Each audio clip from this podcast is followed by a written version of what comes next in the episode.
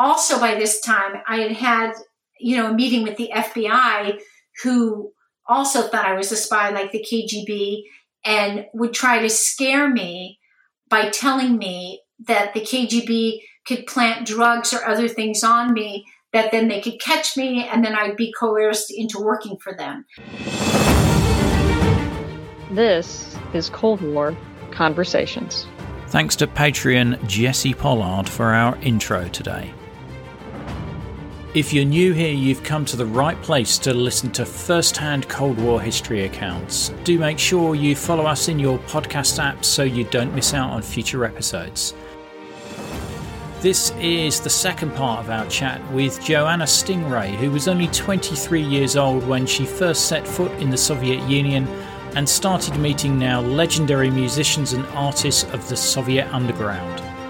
By nineteen eighty-five, she was writing and recording with them and smuggling their music to the West in order to produce the groundbreaking album Red Wave, four underground bands from the U S S R. In this part, we hear about her questioning by the K G B and the F B I, falling in love with Yuri, and how she smuggled the band's music out of the Soviet Union to produce the Red Wave album. Joanna's book Red Wave, written by her singer-songwriter daughter Madison, includes Stingray's extensive collection of photographs, artworks and interviews with the musicians. There's details in our episode notes. If you've listened this far, I know that you are enjoying the podcast, so I'm asking for donations to support my work and enable me to continue producing it. If you become a monthly supporter, you will get the sought-after Cold War Conversations coaster as a thank you, and bask in the warm glow of knowing that you're helping to preserve Cold War history. Still not sure? Here's one of our financial supporters. I'm Tim from Cambridge, Massachusetts, and I support the Cold War Conversations podcast financially because of the great research and the quality of the storytelling. Just go to coldwarconversations.com slash donate. If a financial contribution is not your cup of tea, then you can still help us by leaving written reviews wherever you listen to us, as well as sharing us on social media. It really helps us get new guests on the show. So, back to today's episode. I'm delighted to welcome Joanna Stingray to our Cold War conversation. And out of nowhere, two guys grab each of my arms and shoulders and drag me off to the left. And again, it was it was ineffable, the experience, because I don't even know what happened. From one moment, I'm I've, I'm moving forward. The next moment, with the help of two guys holding me, I'm moving completely to the side, being dragged away from this crowd, and then down these stairs to this room. And what was baffling, that not one person in the crowd turned to look at what was going on. Again, it was the sense, if I don't look, I'm not part of it. I didn't see anything. I don't know anything. And and so that, that again, was just part of how you survived and how life was in the Soviet Union. And the next thing I know, I'm in this room downstairs, and some guy is, you know, I felt like he was screaming, but asking me in an aggressive voice, Uh, things in Russian. And again, I I didn't understand him. And I kept saying, I don't speak Russian. I don't speak Russian. But for a long time, I don't think they believed me. After some time, I guess they realized, I guess she doesn't speak Russian. I think they assumed that I was a foreigner, probably from Europe, studying in Russia, studying Russian at the university. Uh, and then when they figured out that that I guess that's not who I was, they said in English, your name, your name. I was so nervous, and by by this time, my whole life was in Russia, and I always had in the back of my head that I, I was always afraid I was going to get my visa declined and be cut off from this lifeline that I had become embedded in. And I don't know why or where I got the nerve to not answer him and tell him my name, but somehow the words came out of my mouth, tell me who you are, show me who you are, and I'll tell you my name.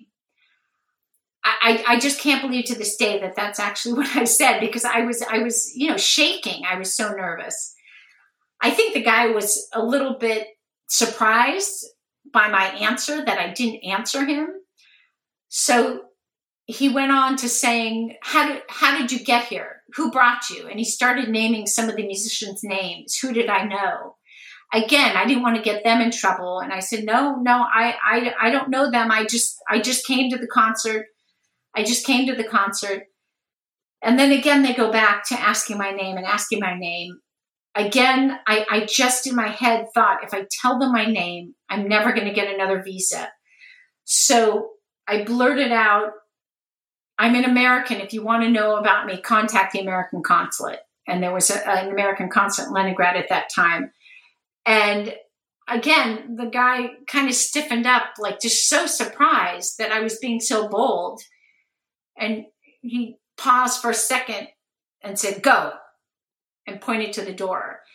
And I, I just kind of froze. I wasn't sure, but then I just ran out. I wanted to get out there so badly. So I, I went out on the street, and that was my, my first experience with the K G B. And it was quite, quite, quite frightening, but, but I, I, I got out, and uh, it was a memorable moment for sure.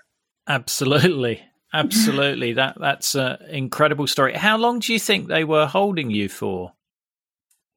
You know, I think it felt a lot longer than it was. It probably was only five or ten minutes.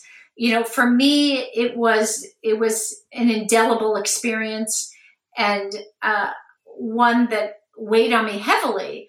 But once I got out in the street, uh, I, I started walking up the block. I had no idea where my sister was. Was she taken and she in another room? I didn't know. Um, a girl ran up to me and said, uh, Boris said to meet us at this address later, walk around and get rid of, you're being followed, get rid of them, walk around a while and meet us at this address for a party. She tells me the address before I can ask her a question. You know, where's my sister? She's disappeared, which again is very typical. So I spend the next kind of, I don't know, it's, it felt like hours. It was probably only a half an hour walking around the streets of Leningrad. And when I would turn around, a guy would quickly put his head down or look at a street light. And again, I, I, it felt comical, like I was in, you know, a, a K G B spy thriller in the States. It was exactly how it was portrayed in the films that we had seen here. Um, and I, I couldn't believe it. Like, he's being so obvious. Of course, you know, in hindsight, I realized they knew they were being obvious. They knew that I knew they were following me, but it was them sending me a message, trying to scare me that I should not be part of these circles. Um, when I finally got rid of him and somehow managed to find this address and apartment uh, where the party was, uh, you know, Boris opens the door. Hi, come in. Are you? Uh, what happened? And when I'm telling my story as if it's horrific, I could tell all of them, and they're like, welcome to our lives. You know, they took it all with a grain of salt. This is what we had to deal with. In fact, after my sister and I left that party at that flat that night, the K G B showed up and questioned the people that lived there, you know, about why were there Americans here, blah, blah, blah. So again, this was, again, part of what they accepted was part of their lives, and they just went with it. So over time, without consciously doing it, I kind of ended up becoming like that, where, where I could just deal with these hardships and deal with these difficulties as if it's just another speed bump, just get over it. And it was great because it started to give me layers to who I was. You know, the way you're describing this is is brilliant because it really does paint a picture. And I appreciate you taking your time to, you know, tell me in quite a lot of detail what went on. Now, I think you, you start spending more time with the guys from Kino uh, and particularly uh, a young fella called Yuri. Yes. So Yuri is the guitar player from Kino that the first time I saw his face, everything just stopped and, and my heart was beating. And, you know, bringing, uh, being brought up in, in the U S and the Disney films, I believed that when everything stopped and your heart was beating so loudly, it meant you had found your prince. And this means this is the one person you're supposed to be with, and you're going to be with them forever. This is your, you know, your, your, your, uh, Prince Charming. And I just was crazy about him, and he was attractive to me as well. And the interesting thing was that neither of us spoke each other's language. Um, Viktor, the leader of his band, who he and I, when we first met, had an instant connection as if we were old friends. It was just very, very easygoing and felt very natural. Viktor did speak some English. So he was with Yuri and I most of the time. We became this happy threesome. And, uh, you know, it just kind of started with this, uh, you know, energetic connection, and it became a relationship. And, you know, we tried to spend time together. Again, we couldn't really speak, but there was, there was just something pulling me t- to him that I could not be with him. And as time went on, it became more serious and more serious. I started spending more time at his apartment, which was outside of the center of the city. So in the center, it was very hard to have your own apartment. Most people in the center were living in communal flats like Boris. Only if you were well-connected could you somehow finagle a private apartment for your own family. So more people that had private apartments were these kind of places, these huge, tall buildings. They look like tenement buildings that I had seen in New York, where they're in these big circles with like a little play area in the center. And they were about forty minutes out of the center of Leningrad. Yuri lived in Kupchina. Viktor Tsay also lived out there. Gustav, the drummer in the band, also did. A lot of the musicians lived out. Um, again, you, it was very difficult, almost impossible to have an apartment on your own. So Yuri lived with his parents. So there were three rooms in the whole apartment, one small bathroom with three people. And I would start to spend more and more time there. And again, the same behavior of every time I was there, his parents weren't there. Or when I was in Yuri's room with the door closed, I would hear them out there, but the minute I would come out, they, they were gone. This whole kind of, we don't see you, we don't know what American. Uh, again, I started to sleep there on occasion, to just leave the tours and start to sleep there.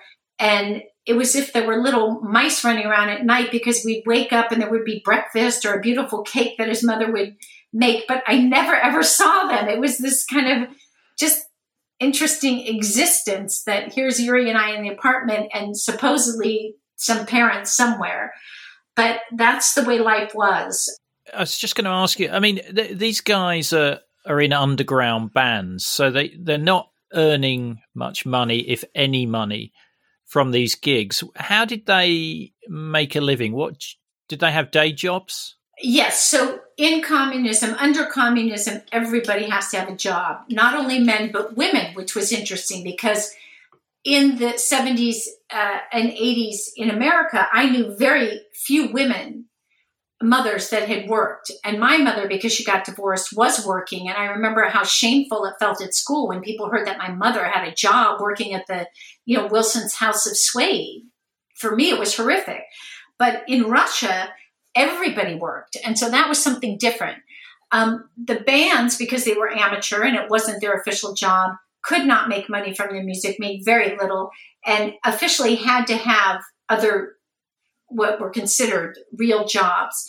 Most of them would take the jobs at, at the bottom of the, the ring, which paid the least amount, but that you didn't have to do every day. Boris was a night watchman. Maybe he had to work twenty-four hours every uh, seven days.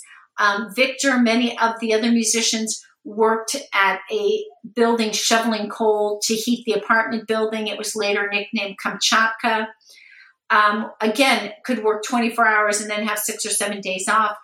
Um, Yuri was working in some boiler place, again, where he was doing something, but he had to work more days a week. His parents were, were scientists. And so they, you know, expected him to have, I don't know, you know, more of a real job or more days, which is why even in the Kino music video I made later, you know, Yuri's not there. He, he had uh, more days he had to work. But they did kind of do these odd jobs on the side just to, you know, have, have the official job to be okay. Certainly nobody was into it. A lot of them would miss work, um, you know, and, and kind of just want to do their music. How did the idea of bringing their music to the U S come about? So it all happened very organically. Um, even after the first trip, I came back and I really became like a missionary. I, I couldn't stop talking about what I had seen there. And I got the same reaction from people as I had when they told me there was rock in Russia. They all were laughing, saying there's no rock in Russia.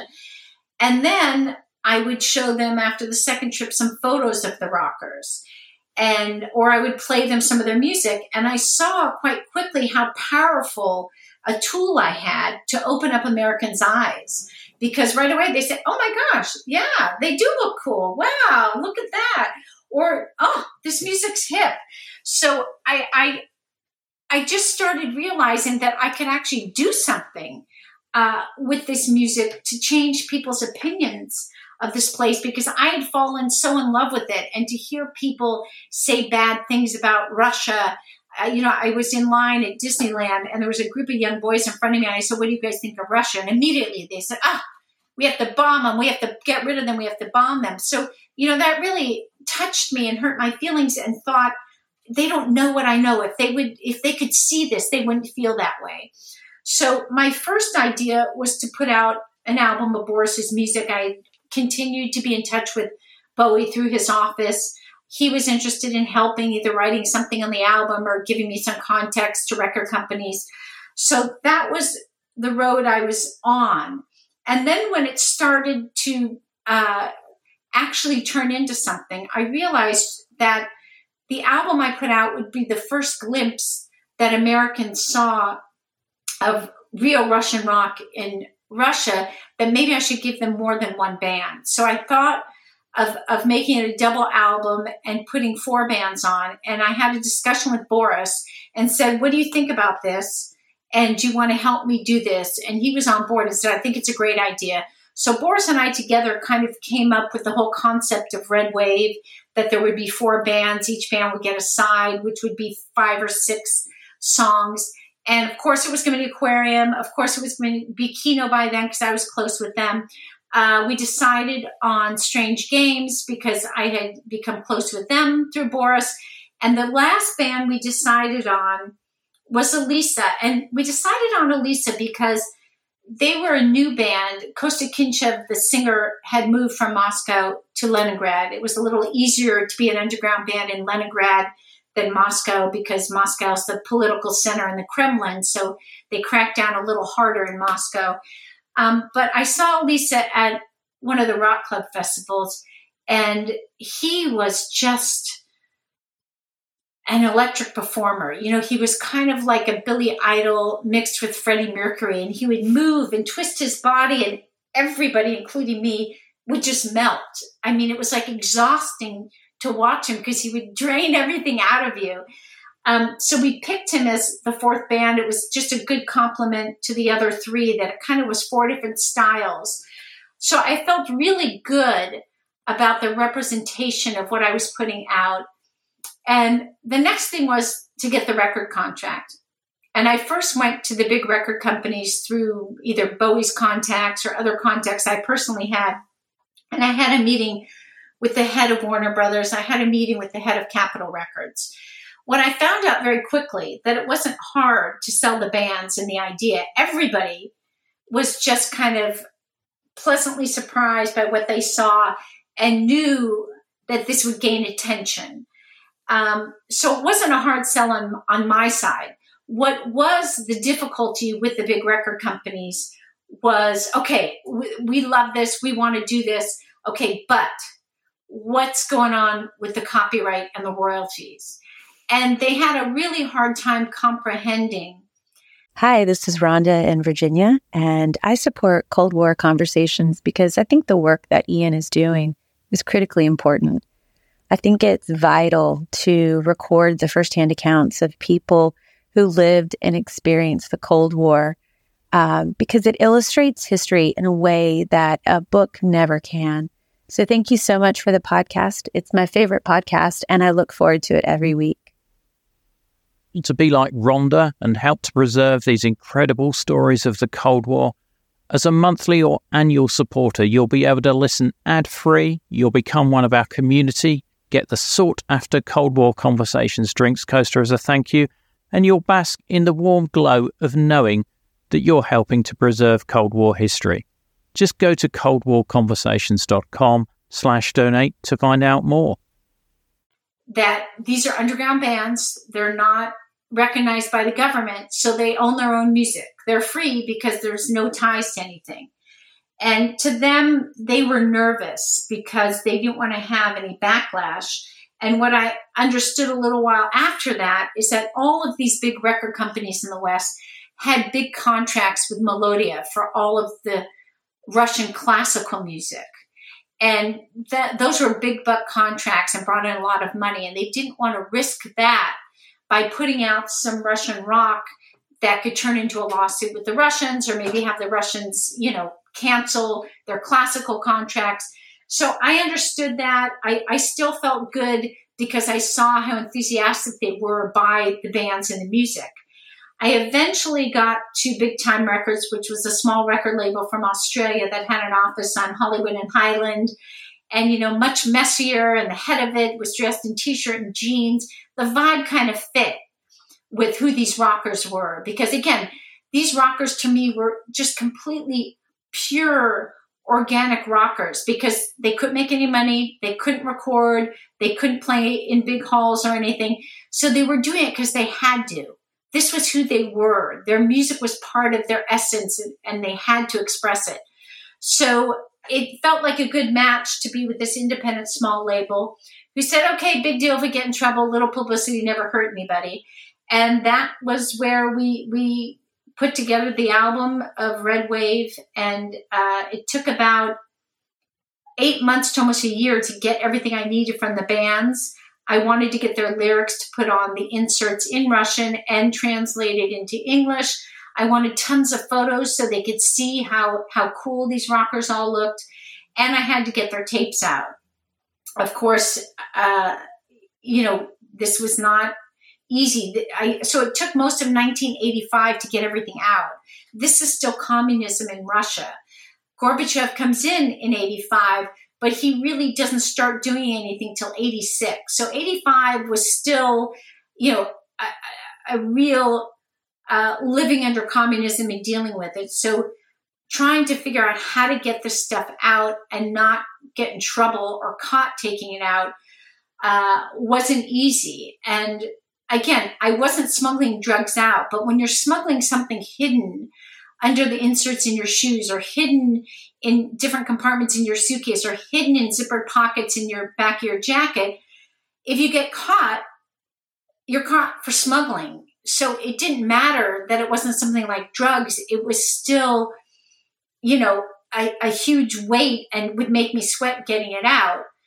Also, by this time, I had had, you know, a meeting with the F B I, who also thought I was a spy like the K G B, and would try to scare me by telling me that the K G B could plant drugs or other things on me, that then they could catch me, and then I'd be coerced into working for them.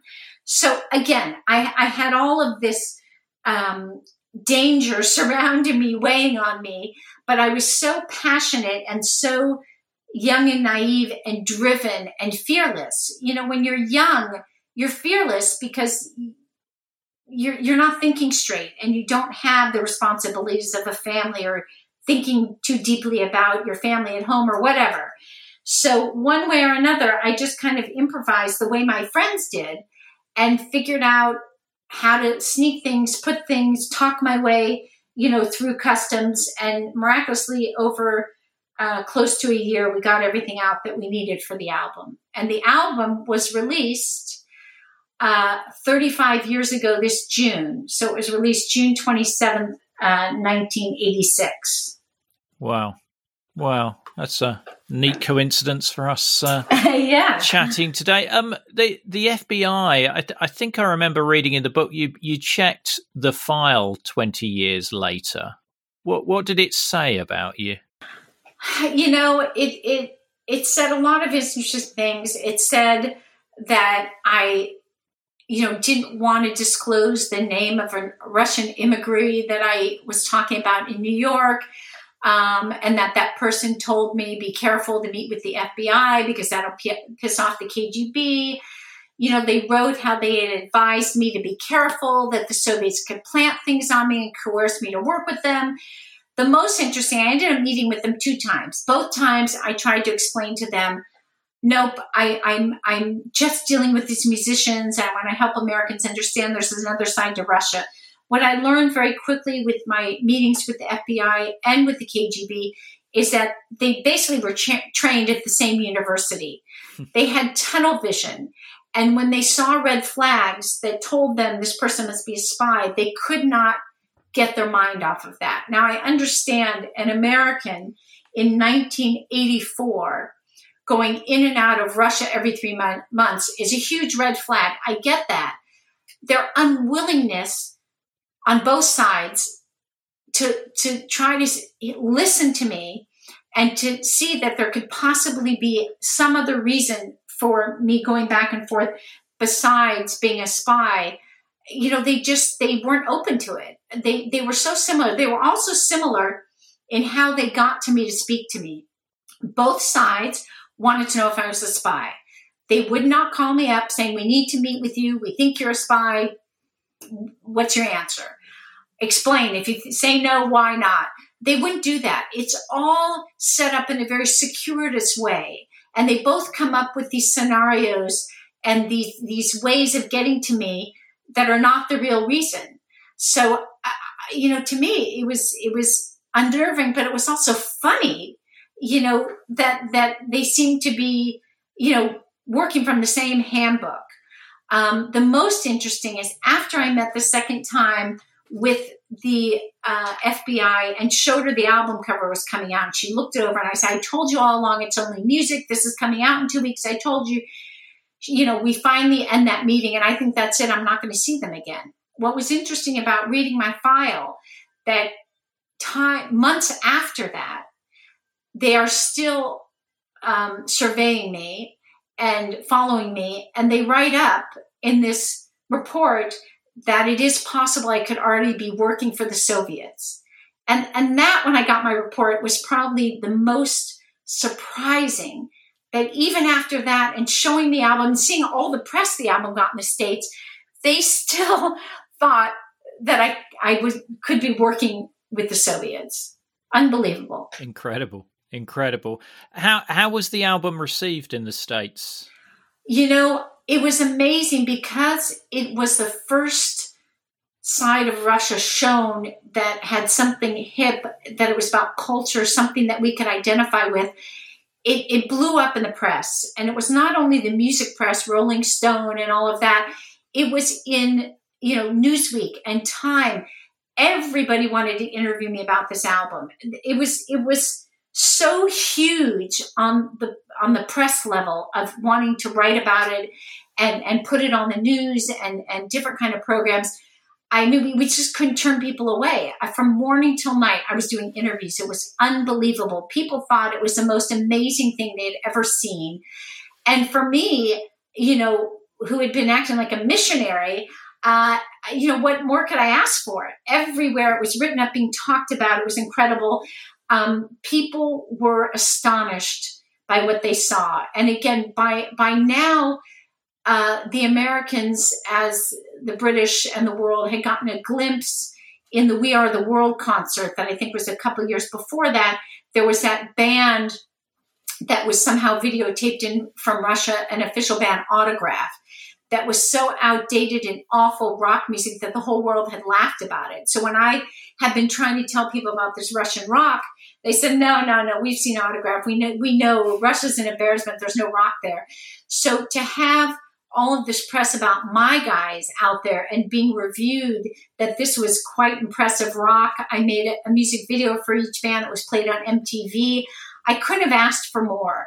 I think in the end, they sold twenty thousand of the double albums in America. Then it came out. It was released in England. It was really amazing because it was being sung in Russian. So it could only go so far because, you know, people do need to understand the lyrics. Um, but it was a success in every sense of the word. I, I was so happy. It gave my life meaning, and I felt like I did something so important. And when I really did the record, I originally really thought I was doing it to open up the eyes of the Americans. In the end, I realized I was doing it to make my friends proud and to, to make their fans in Russia um, just thrilled that I had cemented kind of that these were worthy and real rock bands. So all of this press in the West did that. So for me, it was so fulfilling that I could do this for my friends, because by now they had changed my life. They had made me understand what life was about. And, you know, I came to Russia thinking, you know, I'm from America, so I'm free. These people, these poor people aren't free. And what I really learned and saw in Russia, that freedom is not so much about the laws where you live and how free you are as a person compared to what laws, what you can and cannot do in your country. That's not what the word freedom really means. What I learned from my friends in Russia was that freedom of spirit is what is important. Freedom of spirit is what we're all searching for. And they gave me that. So for me, I was just so um, completed that I could do something for them. And putting out Red Wave was a gift for them.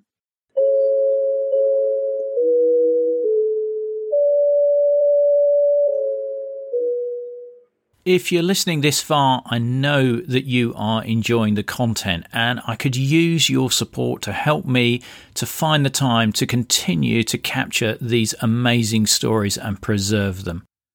If you'd like to support me with this project, then head over to cold war conversations dot com slash donate and check out the options. Now, back to today's episode. The the guys in the Soviet Union haven't seen the album yet. So in eighty-six, you cross into the Soviet Union via Helsinki. Now, tell me about that border crossing. Yes. So we're trying to get back for the first time before the album's released. I have the album cover to show them so they could actually see that it's real, because the whole time getting their stuff out, I'm not sure they ever believed it was really going to happen. You know, they were so used to things in Russia being promised that never happened. That's just part of, you know, the Soviet way. Um, so my sister and I decided to go in through Helsinki thinking it might be easier because we are bringing back tons of equipment. That's the only thing they ever asked for. Um, all of the musicians uh, complained about the lack of equipment. It was the only thing they really ever craved. So we had gotten equipment um, from Yamaha, big keyboards and drum machines, and I got more guitars and basses and bought more stuff, and even bought, you know, punk bracelets, things that I could buy for a dollar on Melrose in Los Angeles, this whole punk area at the time, to them was like giving them, you know, a jewel. So we had so much stuff, we thought, we heard it might be easier to drive in from Helsinki. So there we are, landing in Helsinki, renting a car with the huge sign that says, you are not allowed to take our rent-a-cars anywhere out of, of Finland. You cannot drive them anywhere else, especially into any Soviet country. And we pack it up with stuff sticking out left and right. My sister has a guitar in the middle of her legs, in front of her face in the car. And here the two naive Americans go driving off towards the Soviet border. And it's beautiful. There's nobody around, and it's just forest and greenery. And, and we're just enjoying and playing music and driving through. And all of a sudden, you hit an area where the trees are all cut down and it looks barren. And, and you see one of those kind of um, uh, lookouts, like a military lookout, and the vibe changes. And we start to get nervous. And we're bringing all this equipment in. Again, not really any plan what we're going to say. I had given my sister some documents uh, that the record company wanted the musicians to sign, saying they gave me the rights to put their music out. And she's holding that. And we're coming up, and it's just eerie and eerie, and, and the air just feels thicker. And we come up to the border, and we see there's only one car in front of us that has been kind of dismantled, this car. And as we're pulling up, my sister takes these papers out of wherever she had them. I can't do this. I can't do this. You have to take these.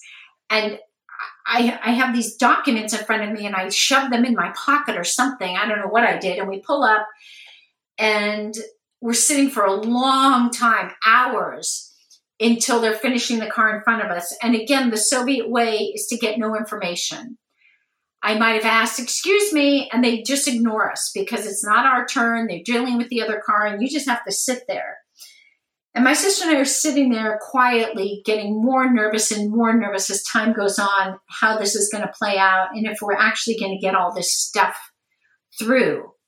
Now, I had taken the Red Wave album cover before I left and was trying to figure out how I'm going to get this album in without them seeing it. I go into Tower Records and I look in the bins and I find some obscure double album of some country band I'd never heard of.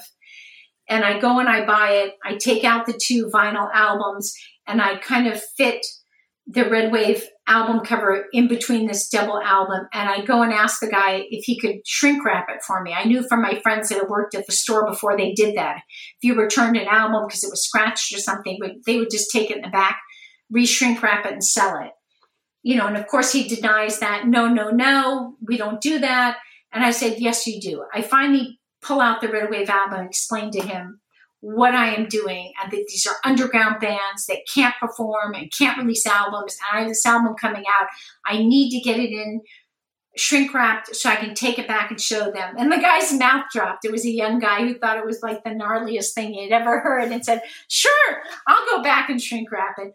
So that's one of the things that we have in the car. And that's what I'm most thinking about because again, I just want to get this album cover and to show them it's happening and see the surprised, happy looks on their face. Finally, it's our turn. They make us take everything out. They start looking through everything.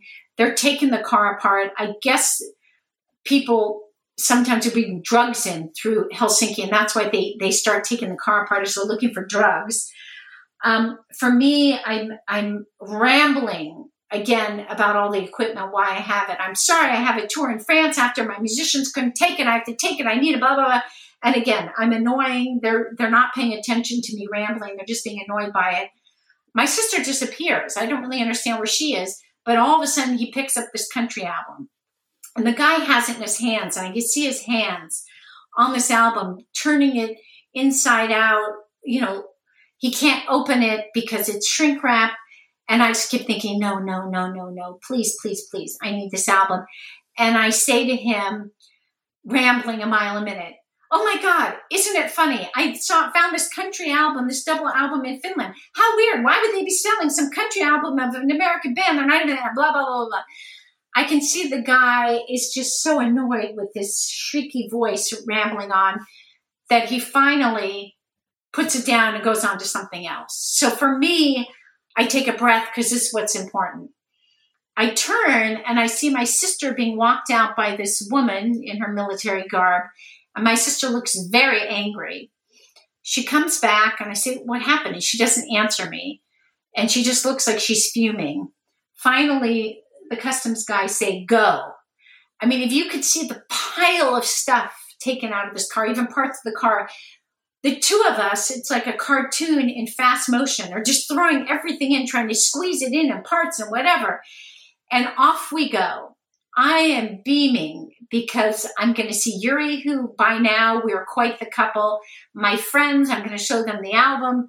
Next thing my, I know, my sister breaks down crying that she was strip searched. And for me not to ever ask her to carry anything again, thank goodness she had given me those papers.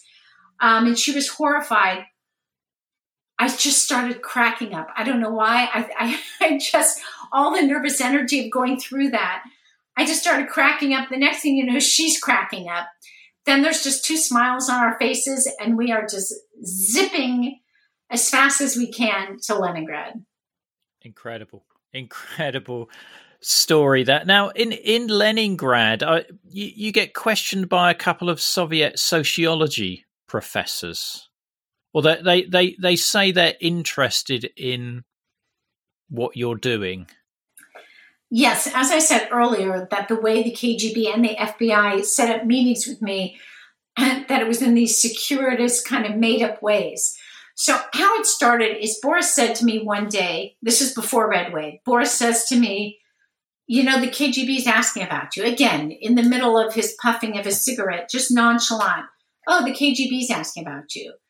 My heart dropped. By now, I'm completely in love with Yuri. I'm embedded as part of this whole Russian Tusovka, spending a lot of time doing nothing. I'm part of the whole scene. I am scared to death to hear these words. The K G B is asking about you. And I said, what? What? I said, how would you know that? He says, oh, yeah, I was meeting with them. I said, you're meeting with the K G B? He says, oh, yeah, they, they call all the musicians every once in a while, and some of them hang up on him. You know, some just don't show up. He says, but some meet with them, and I meet with them because I have nothing to hide. He says, some of them even ask me for my autographs. And I'm thinking, what? What? How, what what kind of bizarre life is this? So when he tells me they're asking about me, I said, I said, what what do they say? He said, they're just asking if I know you, and they're asking me, you know, what you do. And I said, what do you say? And he says, I tell them the truth, that you just love our music and you like hearing our music. So then I think, okay, well, I, I have nothing to hide either, like Boris. So I want to meet them. And I said, Boris, can can you, because I've already done this with the F B I. I'm not afraid to meet them because I have my truth and I can. I have nothing to hide. It's all about the music. So I said, Boris, can you ask them if there's any way I can come and meet with them and ex- explain w- to them what I'm doing? And he says, I, I guess.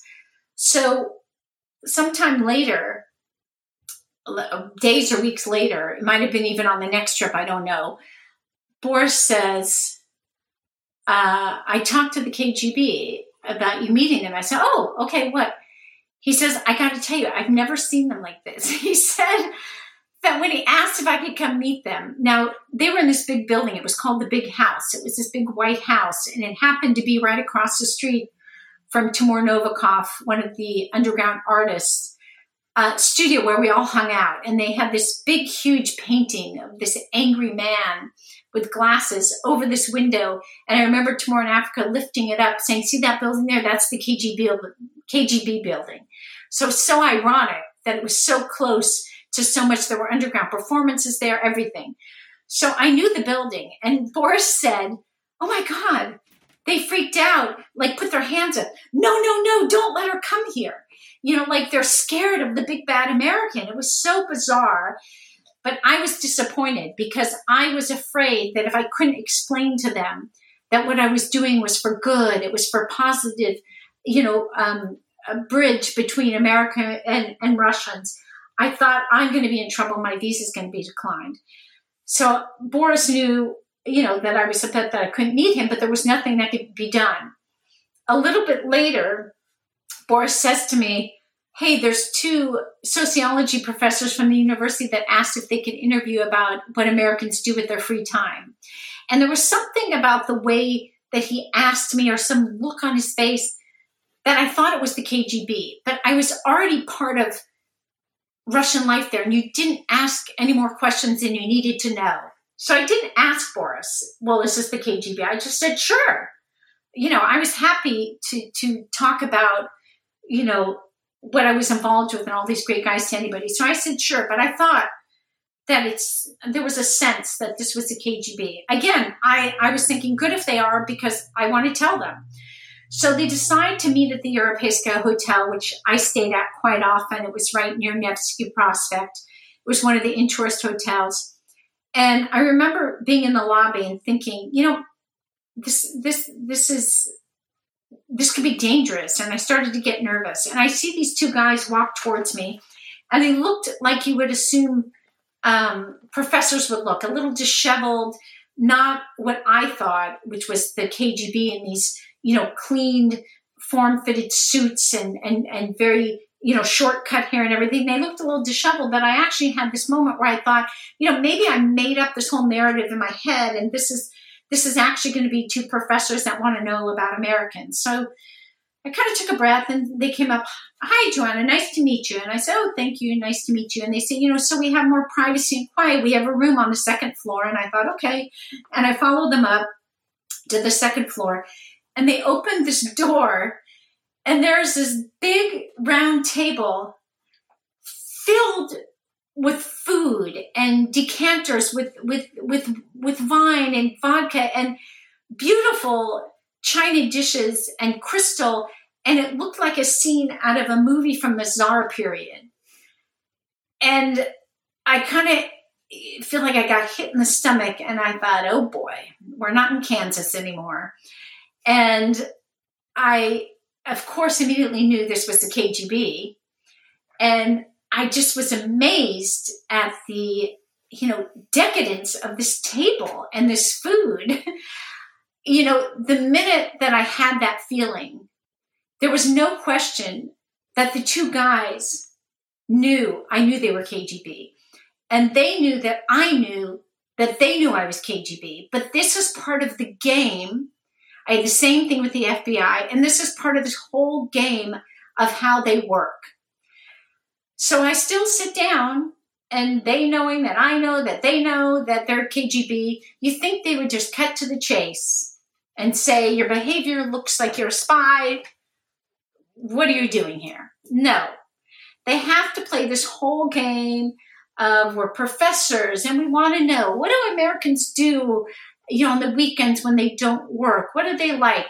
You know, the same thing as the K G B, as the F B I, these same mundane opener questions that, of course, turn into, do you meet with any Russian immigrants in the States?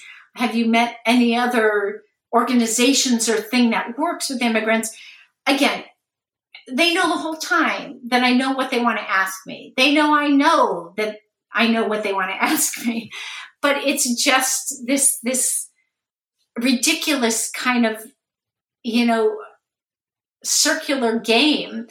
And, you know, I just played it because I, I, you know, I just thought if they thought how, if they saw how genuine I was and how much I was in love with the Russian people and in Leningrad in general, I love the city of Leningrad. I thought they would clearly see she's not a threat. So again, I went through the whole meeting. I don't know how it ended, probably the same way, you know, just saying, okay, thank you. If we have any other questions, maybe we'll call you in the future. And, you know, I thought it, I thought it might make a difference. In the meantime, Yuri proposes to you and your wedding is planned, but, th- but there's a problem. So what happens? I'm interviewed by the F B I. I'm interviewed by the K G B. The Red Wave album comes out. It gets tons and tons of press internationally. I am certain I'm not going to get back in Russia. The album comes out in June. I easily get a visa in August. And I'm thinking, oh my gosh, I come back in nineteen eighty-six, August, and the energy in Russia has changed. This is now full height Gorbachev's glasnost. And everything seems freer. Not only my rocker friends, the average public is walking around and they're now laughing in public and they're being more boisterous. And I really can feel like, wow, things are changing. So I thought, well, I got a visa because they must have realized from all the Western press where I'm just gushing about how cool the Russians are and the parts of Russian life that I find interesting and that we have in common. They must have finally figured out that what I'm doing is a positive thing. So I go in August. I come back. I get another visa in October. And I think, you know, good. It's over. It's all good. And I come in October and I hear that Melodia, uh, the record label, and Vop, which is the publishing company in the Soviet Union. So mainly Vop, the publishing company, has asked the musicians to sign a paper against me saying that they didn't authorize me to take their music, that I stole it, and I put it out illegally in the West. And I was thinking, ah, oh, again, this scenario happens time and time again, that you think one thing has changed, and meanwhile you get shown time and time again that it hasn't changed. So I run to Moscow to meet with Vop to explain to them about the album. I had had a couple of meetings with them to try to get some deals going with bringing Bowie to Russia, trying to get Boris maybe to America. And what I learned is that when something's illegal or something's underground in Russia, it can quite easily be allowed to happen if it has to do with money. So if I was going to get Bowie to come to Russia, but it, you know, it's going to cost a lot of money for him to do a concert in Russia, they would be open to that. So I felt very above board in October of nineteen eighty-six, ran to them to meet with them, uh, you know, to sit across from these stone-faced, you know, uh, bureaucratic uh, employees of Vop that were very upset about the Red Wave album. And we go into this same game as the F B I and the K G B, where they're saying, you stole this album. And I'm saying, no, I didn't. The musicians, they were so great and they were part of it. And again, they knew the musicians were part of it. But it's the same kind of game that they're not going to back down. So I finally say, you're absolutely right. I stole the music. It was me. They didn't know. I'm so sorry. I was just trying to do something good. I'm so sorry. Um, it was all, all for a good purpose. So they say, oh, thank you so much for telling us the truth. So now we need you to sign this paper saying that you admit that you did this illegal and you violated copyright laws. You're going to have to pay a fee. And I said, yes, yes, yes. At this time, they wore me down. I just wanted to get out of there and get back to my friends. What was interesting is the minute that I signed that paper, their whole attitude changed. And they, again, were back to being my best friends. Okay, let's work on this Bowie thing, and let's work on getting Boris to America. And we hear you also have written songs, so maybe we can get you to get your album out on Melodia. Everything changed. So after October of nineteen eighty-six, it's the first time ever that me always being fearful of getting my visa declined is gone. I am now an official person in Russia. And all of these projects are in negotiations. I come for about five weeks. I can now stay longer uh, in December. And Yuri and I uh, have been together in October. I'm living in his house.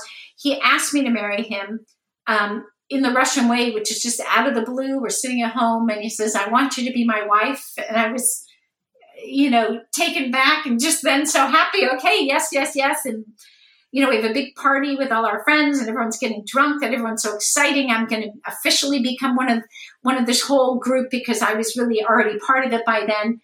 And I'm in there in December of nineteen eighty-six and everything is amazing. I'm even by now being able to um, participate, getting on stage and singing with some of the bands where I couldn't earlier, where the K G B would threaten to concert, cancel the concerts if they heard I was going to get up and, and be part of any song.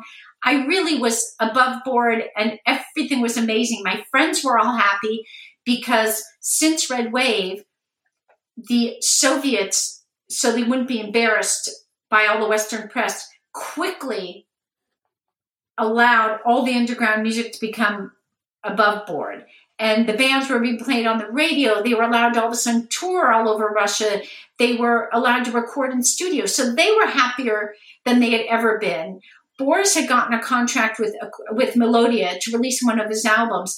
And it was really historic because Boris and some of the other bands had been asked before to become official, but they turned it down because to them, it wasn't about money. It was about freedom to do their music the way they wanted to do it. So they always turned it down.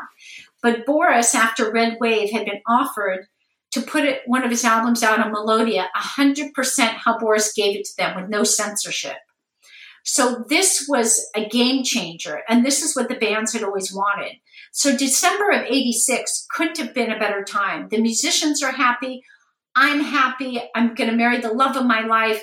It just, everything was perfect. As I'm leaving in January of nineteen eighty-seven, I'm at the airport and I have so much on my mind because I had my wedding. I'm going home for a month to get my dress, get all my family and get back for this amazing wedding. And Life magazine wants to film it and N B C News wants to come and film the wedding. And I have these projects going with Bowie and then with, with other people. Everything is happening. My last memory at the airport is Yuri trying to take a moment to give me a big hug and a big kiss and to just look me in the eyes as his future wife and just take this moment. And I'm being very much me where I'm multitasking and I'm so on a, on a high. I'm kind of, Yuri, Yuri, I'll be back. I'm going to be back in a month. And I kind of kiss him quickly and I walk away and not really take that moment to connect with him. And I'm on seventh heaven, and, and I feel like I'm in seventh heaven, and I'm on a high, and I get on that plane, and the world is mine. Of course, I get back, and in three weeks after, you know, getting my, you know, uh, designer dress made by, by a designer, and getting everything ready to go back, my visa's dec- declined, and my whole life is taken away from me, and it's devastating. And on that cliffhanger, don't miss the third part of Joanna's conversation, which will be live next week. There's further information such as photos and videos in our episode notes, which will show as a link in your podcast app. Now, this show wouldn't exist without our generous Patreons, so I want to thank one and all of them for their support. You can very easily become a Patreon by going to cold war conversations dot com slash donate. And you can also join our Facebook group where listeners just like you continue the Cold War conversation. Thanks very much for listening. It is really appreciated. Goodbye.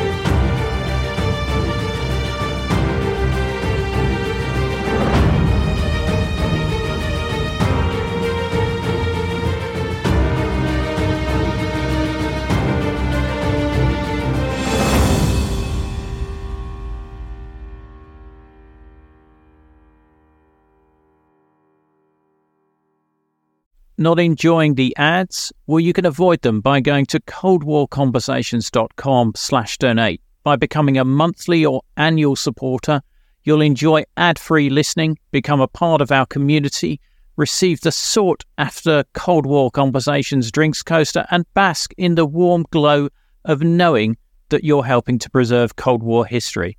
Just go to cold war conversations dot com slash donate for more information.